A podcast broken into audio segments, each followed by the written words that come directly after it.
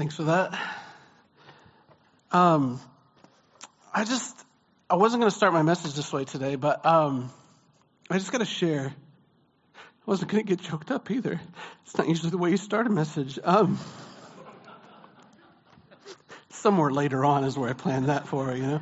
Um, I'd been praying for something uh, for two years, and um, it was just something that only God could do. There was nothing I could do in it. And that prayer was answered on Friday morning. And um, I can't. I can't tell you what it is. It was a confidential, not so much related to me. Um, and I was so excited about it. And it's like when it's that confidential, you're like, man, I just want to tell people. So I've told you. Um, um, but um, I called somebody in America because I figured they wouldn't know who I was talking about anyway. So, um, so it'd be all good. Um, but all that to say is uh, God answers prayer. And I just feel like I need to share that first is that sometimes it takes years. And, um, and be faithful. Pray. And God answers prayer. And um, when you least expect it. When you least expect it. And that's the way God answered this prayer. And I'm still praying there's more to happen. Can't tell you about it. but I'm praying for it. And uh, I, I'm just knowing what God's done all right already, I'm hopeful and optimistic and expectant. So, that being said, um, so the way I was going to start my message was uh, I was going to do, and will still do, uh, kind of one of the things that Americans are most exceptional about or with, um, talking about ourselves, and um, with the assumption that you want to hear. So, um, so that's kind of that's kind of the way it goes. Um, in in America, like usually you, you, can tell a story, and it's like you can tell how great you are. Um, here, I try to tell stories that um, where I'm not the hero. Um, but then again, sometimes you just got to speak truth. So, um, uh, oh, so stay with me. Um, so anyway, so uh, in a land far, far away, in a time long, long ago, I got that backwards. Time long ago. Anyway, you got the idea. Um, I got married. Okay, so I got married uh, just coming up in July on 15 years. All right, so uh, that makes me like oh, just over thirty, right? So um, a lot of laughs. Um, so um, so anyway, got married and um, we we went on our honeymoon, and uh, this is us uh, 15 years ago in Ireland. So we went to Ireland for our honeymoon, which was really cool. Kylemore Abbey, if you have any idea what that is. And so uh, so we got married, and so it, so my wife. Uh, you know, she agreed to uh, to marry me, and she believed in me enough to to marry me, which was which was pretty cool. Um, so then step ahead a few years, and one of the things that we used to do every summer is we used to go tramping in the Canadian Rockies. Okay, it was one of our favorite places. We would head out there, and we went to this one place, and we were hiking along and I was I had gotten quite a, ahead.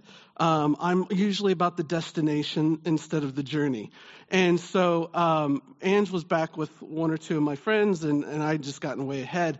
And she got to the end of the trail, and was like, um, "Where's Matt?" And all that was in front of her was a rock wall and a chain.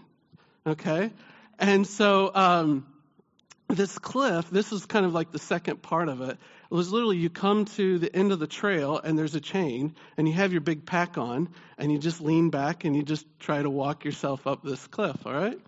So um, we we kind of worked together to get the, the packs up there and all this and spent like, I don't know, two, three nights up in this this beautiful area, this beautiful basin, lake, glacier lake and all that.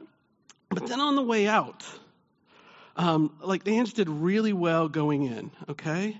But coming out, she was quite convinced she wasn't going to make it. Okay? And part of it was because on this cliff, there's a little bit of an overhang where you're holding on to the chain and you just got to like step o- over and hope your feet hit something all right and so it's a bit it's a bit intimidating but she was she she's like i can't do it i can't do it i can't do it So thankfully, I had brought a rope along. Okay, and so I bought it was it was actually quite thin mill. It was uh, it was like six mil rope. So if anybody knows what with like climbing and stuff like that, it was like six six mil rope, and I made a harness out of it. And I'm really glad I didn't have to wear it. Um, and so I made this harness for her, and I made a uh, munter hitch. Anybody would know what a munter hitch is? All right. One person. Yeah. Okay. So a munter hitch. So next, if you ever have to lower your uh, wife or girlfriend over the, a cliff, um, it's good to know this. All right. So look it up. Uh, a, mut- a munter hitch, and uh, basically you take the rope, you fa- connect it to the chains, and I lowered her over the edge of the cliff um, that way, and uh, she made it. And so you're like, what does this have to do with what you're talking about?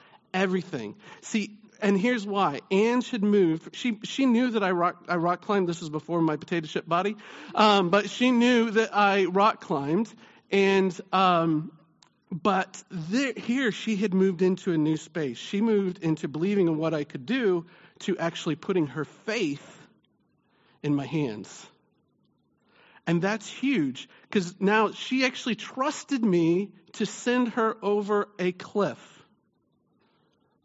that takes faith, and that takes um, it, t- it, takes a great amount of faith. Uh, she, especially, it was probably good she didn't know what I was thinking, but it, like, hope that works.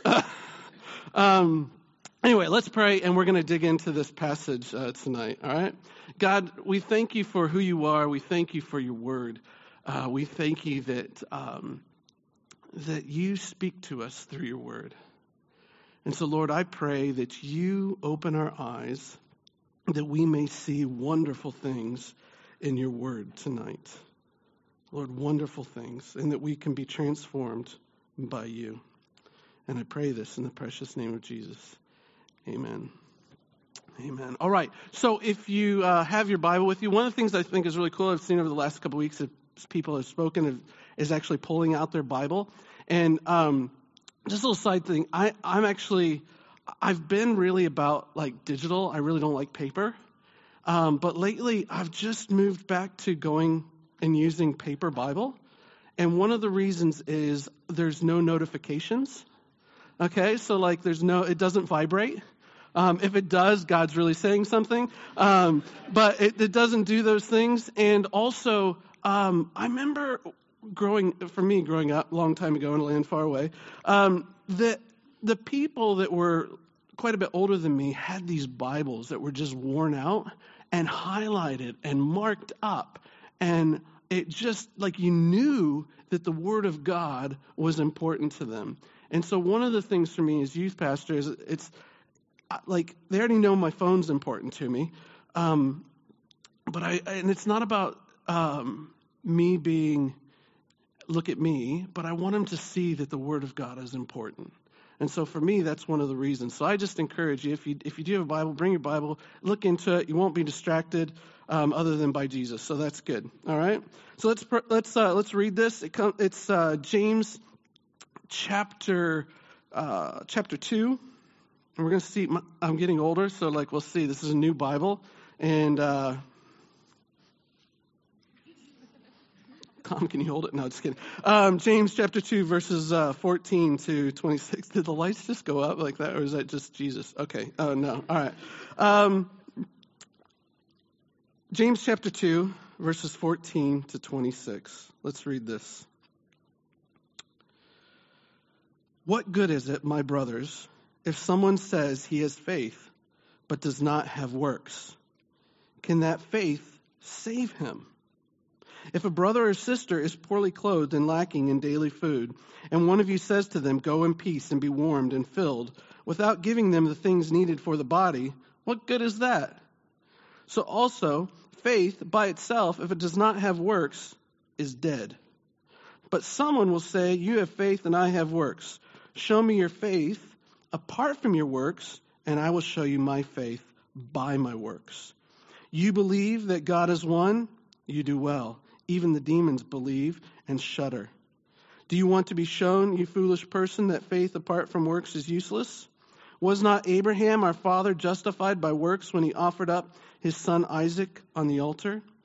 You see that faith was active along with his works, and faith was completed by his works. And the scripture was fulfilled that says, Abraham believed God, and it was counted to him as righteousness, and he was called a friend of God.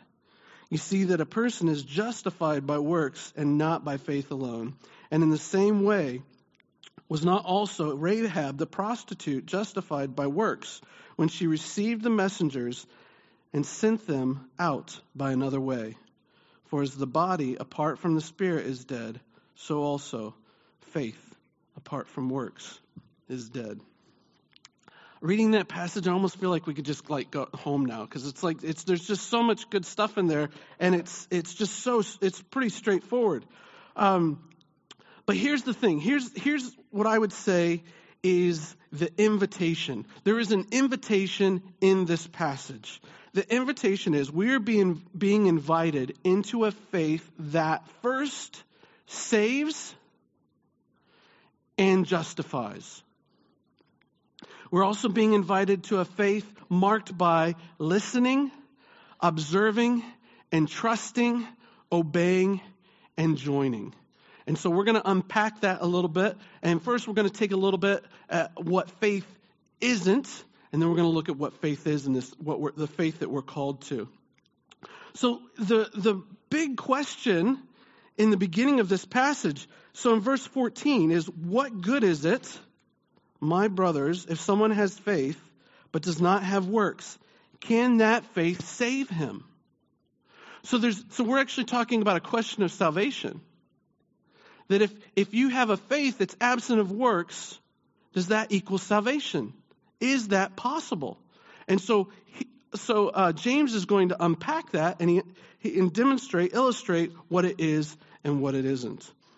And so that first one I think is actually quite interesting. He says, if your brother or sister, and this is in verse 15, if a brother or sister is poorly clothed and lacking in daily food, and one of you says to them, Go in peace, be warmed and filled, without giving them things needed for the body. Now let's let's imagine that. Like you're really hungry. Like you're like you're hungry, you're you're like you've lost everything, and you go to one of your friends' house and you say, I'm I'm, I'm hungry, I, I, I'm, I'm cold. And they say, Go in peace, be warm and well fed. like, you'd be thinking some not so nice thoughts, right? Like, you'd be like, What was that? Like, what kind of friend is that? And so that's, that's kind of the point is that, that that would not be a friend. If the friend did not offer to take care of you or provide for you, especially if they had the resource, they would not be your friend. That friendship would be dead. And so he's saying, in the same way, just as that does not make sense, he goes on to say that faith without works is dead. It goes on. Um, someone says, Well, you have faith and I have works. Well, he goes on to say, Show me your faith apart from your works, and I will show you my faith by my works. See here, in the first one, they were it was kind of an illustration of of, of faith without works is dead. Here, works without faith is dead. That actually doing something but they're not having faith. So, so the, in essence, trying to earn my salvation without a faith is dead. And so then we go on, and uh, he says, um, but some of you will say, oh, sorry, go on. You believe that God is one. You do well. You believe that, it's kind of like this is what he's saying. You believe that God is one. Good for you. That's like what he's saying. You believe that God is one. That's precious. You know, that's nice. Even the demons believe that. He's saying, just your belief. It's not about intellectual assent. It's not about knowing the right stuff. Belief without faith, without action, here he says is useless. I looked it up. It means useless, but utterly useless. And then wraps it up in verse 26 and says, For as the body apart from the spirit is dead, so also faith apart from works is dead. Now, we've heard that Paul, Paul says in other parts of the Bible that, um, that we are saved by faith, that we're saved by grace, but we're saved by faith alone. But what James is trying to unpack here is that faith is not passive. Faith is active. Now, part of the reason for these misconceptions that we've just looked at was because of starting with wrong questions. Some of it, like you hear people um, sometimes say, "Well, what's uh, what do I just got to do? You know, what's the minimum?" And so we're constantly looking for the bare minimum I got to do to to be saved. What's the bare minimum? Or what can I get away with?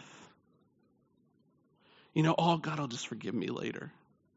If I just go to church, that's enough. If I just show up and sing a bunch of songs, that's enough. If I just ask for forgiveness, that's enough. But actually, it's asking the wrong questions and it's having the wrong perspective. Faith and action work together, they're integral. Here's, here's two things, and this is, this is again part of the problem. In the New Testament, the question that is never answered by the apostles, it's never important to them, is how do I know I'll go to heaven when I die? See, those other questions, that is the point of those questions. I'm trying to earn my salvation so that I can get to heaven at the end. Or I'm trying to do just enough or believe just the right things. I got to believe just the right things so that when I die, I get to heaven there at the end. It's the wrong thing because this is the question that the apostles answered. Now that heaven has sent its son to earth, how will I respond? Jesus, in and of himself, who he is, what he brings, himself is enough. How will I respond to him? That is the marker and the question of faith. How do I respond to Jesus? And what we see as we go on is we see a response to Jesus in these two people. We'll look at Abraham. You can go back to Genesis. I encourage you, if you haven't read the story, you're not familiar with the story of Abraham, I, I encourage you to go back to it and to read it. It's in Genesis, starts in Genesis chapter 12, okay? First book of the Bible. So here's Abraham, has a vision.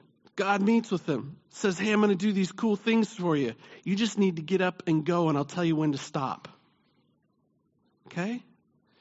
Imagine that farewell party. So, where are you going? I don't know. Why? God told me in a dream. So, how long is it going to take? I don't know. So, you don't know where you're going. You don't know how long it's going to take. Nope.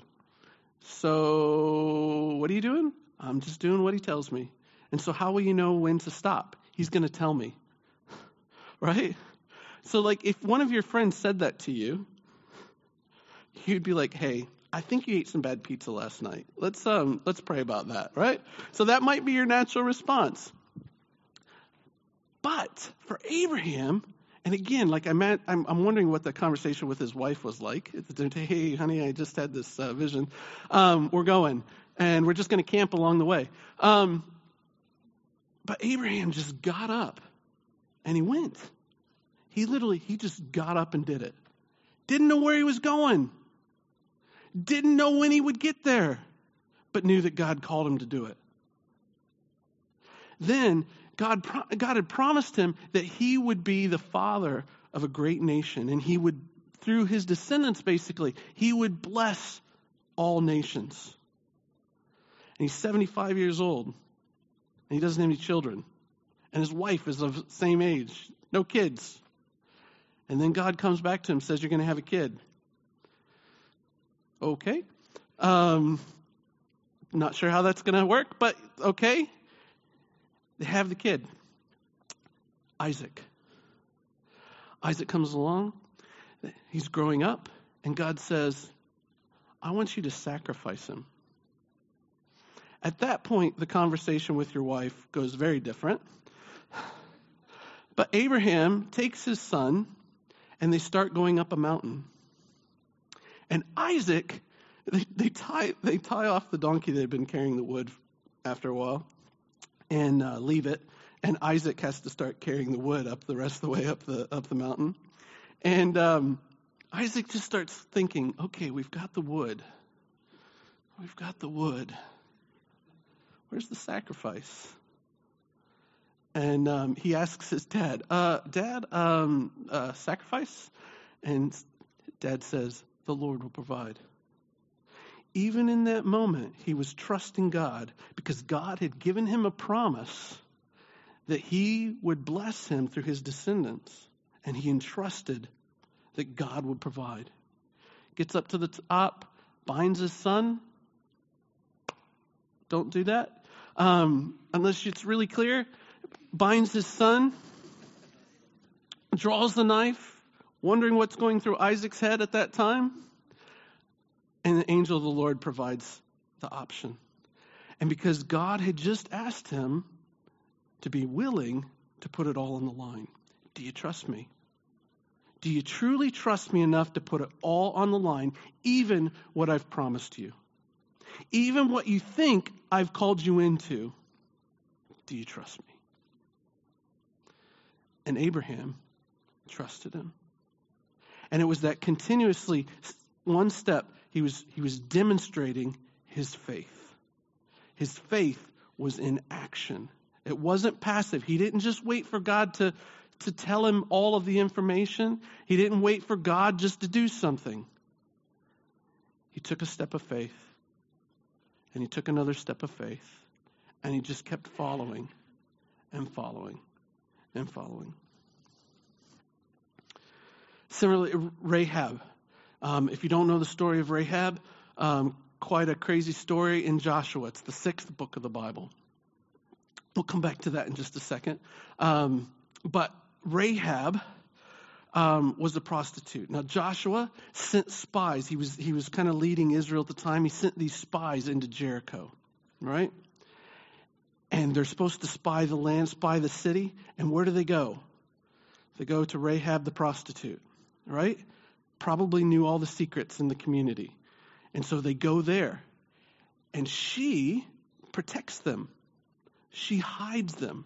And then the reason it tells us in the passage, she had been paying attention. She heard what God had been doing and what how he'd been moving and how he had been working. And she's like, I want to be a part of that. God's doing powerful things. I want on that. And as a result, when the king of the city came looking, she said, Oh, no, no, no. She lied. It was early in her faith.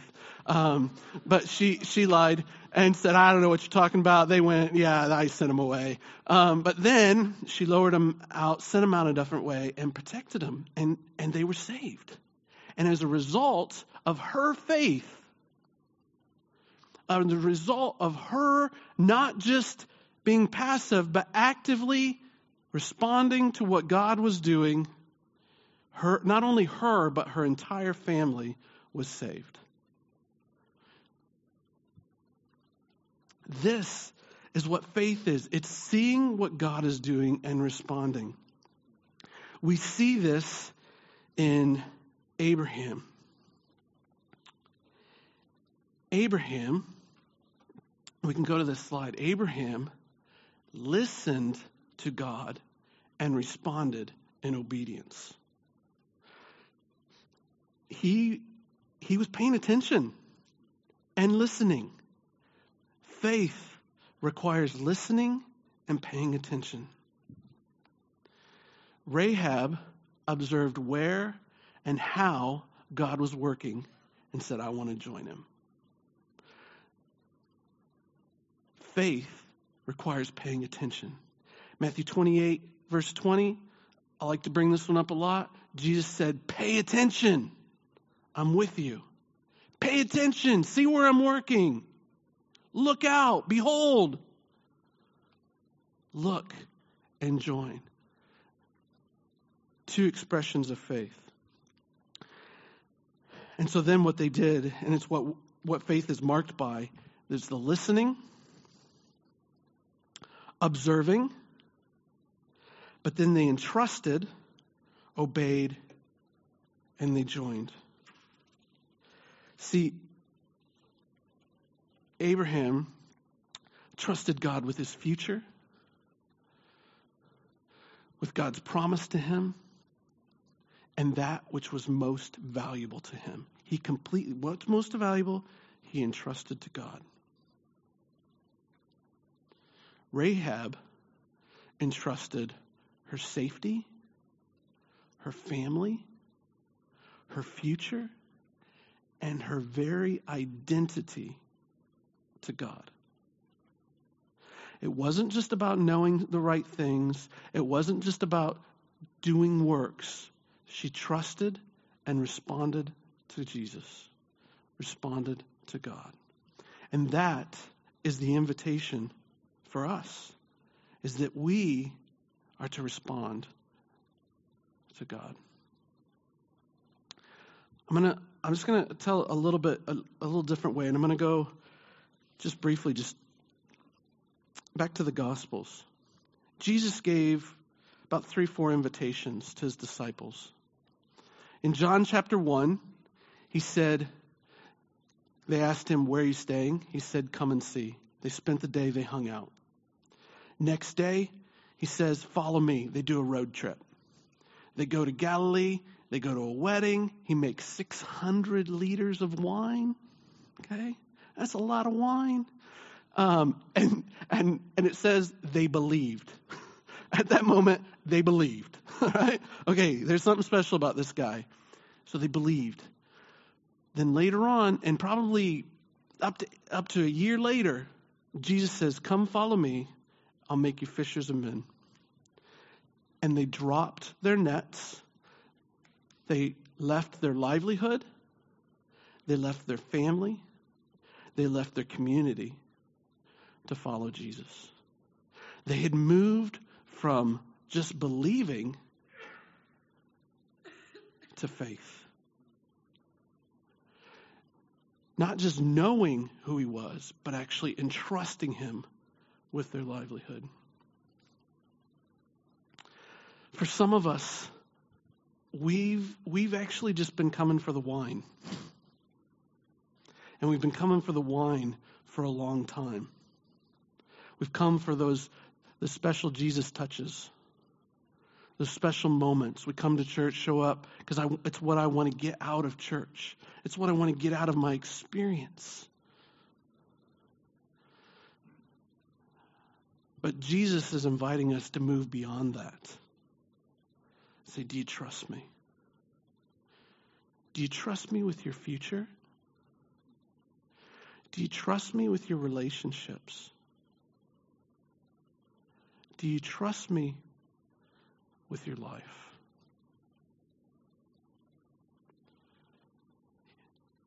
Faith is letting it all go and responding to the King and saying, Here I am. I'm going to ask the uh, worship band to come up. And Natasha, I think, is going to come up as well. And uh, I just want to give you opportunity. Where are you at? Are you trying to earn your faith? Are you trying to earn some sort of salvation? Are you trying to just know the right things? Or have you put your trust in Jesus? Have you said, God, I give it you I give you all that I have. It's yours. I trust you with it. That's faith. And so some of you tonight, you're here and you're holding on to something. You're holding on and you want control. And Jesus is saying, No, it's time to trust me, to move into faith, and allow me to do what I do best. I'm just going to pray. And um, if you sense God wanting you to move into faith, I encourage you to come forward, come up here, and we would love to pray with you and pray that God helps you as you move in to faith and in trusting Him. Let's pray. God, I thank you for who you are. I thank you. God, you love us so richly, not for the purpose of just getting us to heaven, but Lord, for the purpose of being in relationship with us. And God, I just praise you for that. That you invite us to entrust ourselves to the King. So, Lord, I just pray that you would reveal those things that we're holding on to. Lord, reveal those things. And tonight, help us to entrust them to you. Lord, help us to move beyond the wine, but to following you with a reckless abandon, wholeheartedly. We pray this in the precious name of Jesus.